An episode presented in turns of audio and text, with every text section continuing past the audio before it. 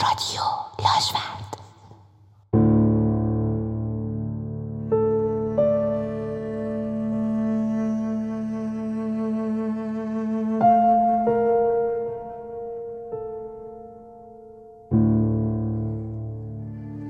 بخش دوم قسمت چهار روم گانول.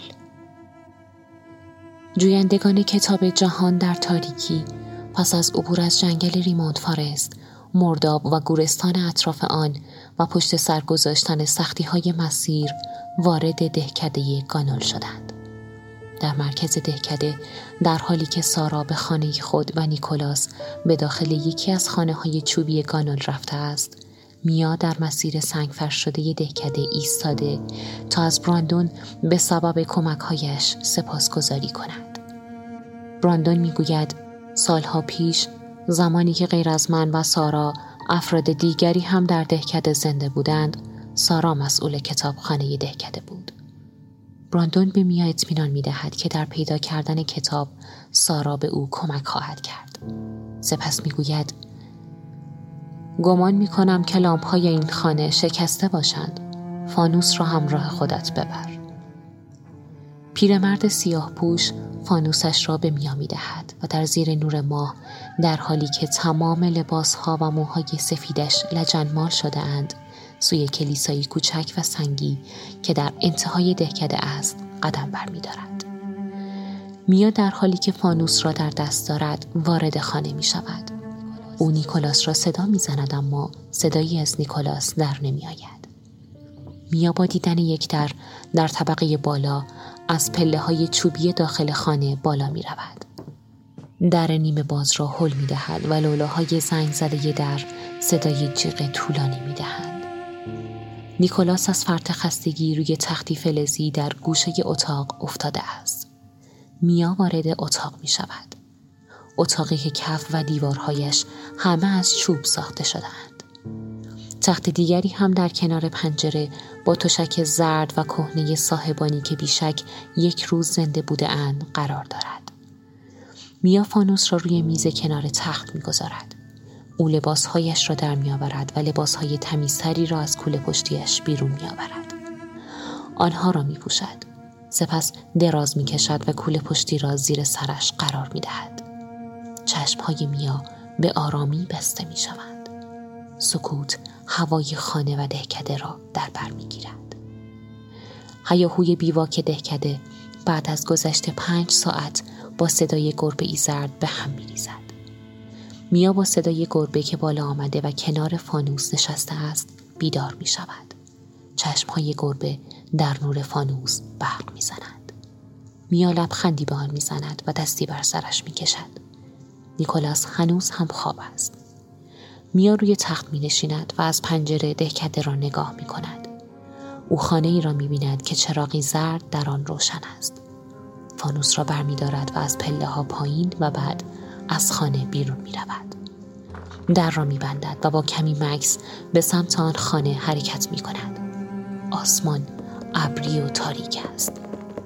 پس از چندین بار در زدن سارا همان زن رنگین پوست که موهایی فر دارد در را باز می کند. او با دیدن میا لبخندی می‌زند و میا را همراه خود به خانه می‌برد.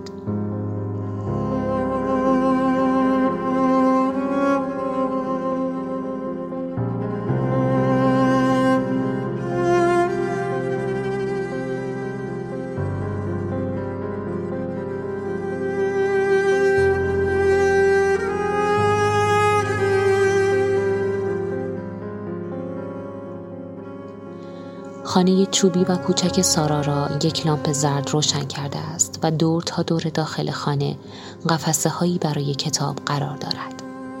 میا پشت یک میز چوبی که وسط خانه است می نشیند. سارا در کاسه ای سوپ داغ می ریزد و به همراه تکه اینان آن را برای میا می آورد و خود هم در کنار او می نشیند. میا که به شدت گرسنه است در انتظار سرد شدن سوپ به بخاری که از کاسه بلند می شود مدام نگاه می کند. سارا به او می گوید چیزی شده؟ دستانت چرا می لرزد؟ میا اینان به دهانش می گذارد و بعد رو به سارا می گوید تو می دانی من برای چه آمدم؟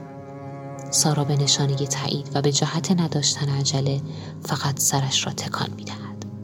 میا مقداری از سوپش را می خورد و می گوید من دنبال کتابی هستم که مردی دوازده نسل قبل از من آن را نوشته است. سارا می گوید براندون به من گفت که برای چه آمده اید؟ کتابی که تو دنبالش هستی نوشته سارگون اولین پادشاه گانول است. دور از انتظار است اما براندون امید دارد در این کتاب که به زبان سومری نوشته شده است راهی هم برای نجات گانول پیدا کند. سارا با سرتکان دادنی به امید پیرمرد گانول میخندد. بعد از کمی فکر کردن با تعجب می‌پرسد یعنی تو هم از اهالی گانول هستی؟ اما چطور ممکن است؟ تنها بازماندگان گانول براندون و همسرم بودند که همسرم در حدود یک ماه پیش کشته شد. میا که خودش هم نمی‌داند کیست هنوز هم به بخاری که از سوپش بلند می شود نگاه می کند. در این هنگام سارا می پرسد پدرت کیست؟ و میا می گوید نمی‌دانم. راستش خانواده ام مرا در یک بازارچه محلی پیدا کرده و به عنوان دختر نداشتهشان بزرگ کردند. سارا هم به بخار سوپ میا خیره می شود. کمی بعد بلند می شود و به سمت پنجره می رود. باران از توده های سیاه آسمان آرام بر کوچه های دهکده می بارد. سارا به انتهای دهکده نگاه می کند. چراغ های کلیسا روشن است. رو به میا می گوید سریعتر غذایت را بخور باید برویم کتابخانه. سارا کلید آهنی کتابخانه را برمیدارد. آنها با فانوس براندون از خانه بیرون می روند و سراسیمه در مسیر شرقی گانول روی سنگ فرش های خیس دهکده قدم از پس قدمی دیگر بر. پس از اینکه سارا و میا به کوچه ای بنبست می رسند سارا در بیاهنی را نشان می دهد و می گوید پشت این در پله ای رو به پایین و پس از آن راه روی نه چندان طولانی است که ما را به در کتابخانه می رساند. پایان قسمت چهار.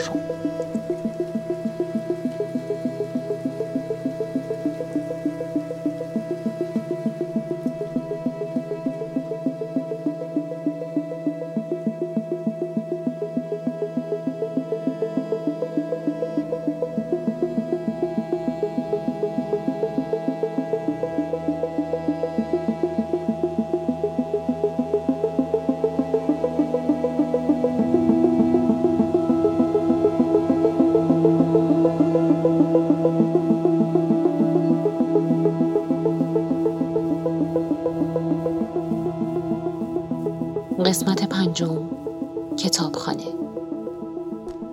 میا هنگام پایین رفتن از پله های سنگی از سارا که چند پله جلوتر از او حرکت می کند می پرسد. چرا همسرت کشته شد؟ و سارا در حالی که سرش را خم کرده است تا به سقف سنگی و شیبدار راه پله نخورد گوید در گانول کسی به مرگ طبیعی نمی میرد. همه کشته می شوند. در ارتباط با همسرم هم باید بگویم که براندون پدر همسر من است. او چند ماه پیش می گفت به یاد دارم مادرم در نوجوانیم گفته بود یک ساهر راه نجات گانول را می داند. براندون به همسرم گفت برای نجات گانول و زنده ماندن کودکی که در شکم من است آن ساهر را که پیرزنی با موهایی قرمز است پیدا کند. پس از رفتنش مدتها از او خبری نداشتیم تا آنکه چند هفته پیش جسد او را کنار مرداب پیدا کردیم. او را هم در کنار تمام فرزندان کشته شده براندون به خاک سپردیم. میا با کمی مکس در راه پله می‌گوید من آن پیرزن را می‌شناسم. من هم سراغ همان پیرزن رفته بودم. سارا می ایستد و در حالی که فانوس را در دست دارد پشت سرش را نگاه می کند. سراغ پیرزن؟ کدام پیرزن؟ میا می‌گوید بله همان پیرزن که براندون همسرت را پی او فرستاد او پیرزنی بسیار فرتوت با موهایی قرمز است او گفت که من به اینجا بیایم میا چند پله پایین می رود و بعد به چشمان سارا نگاه می کند.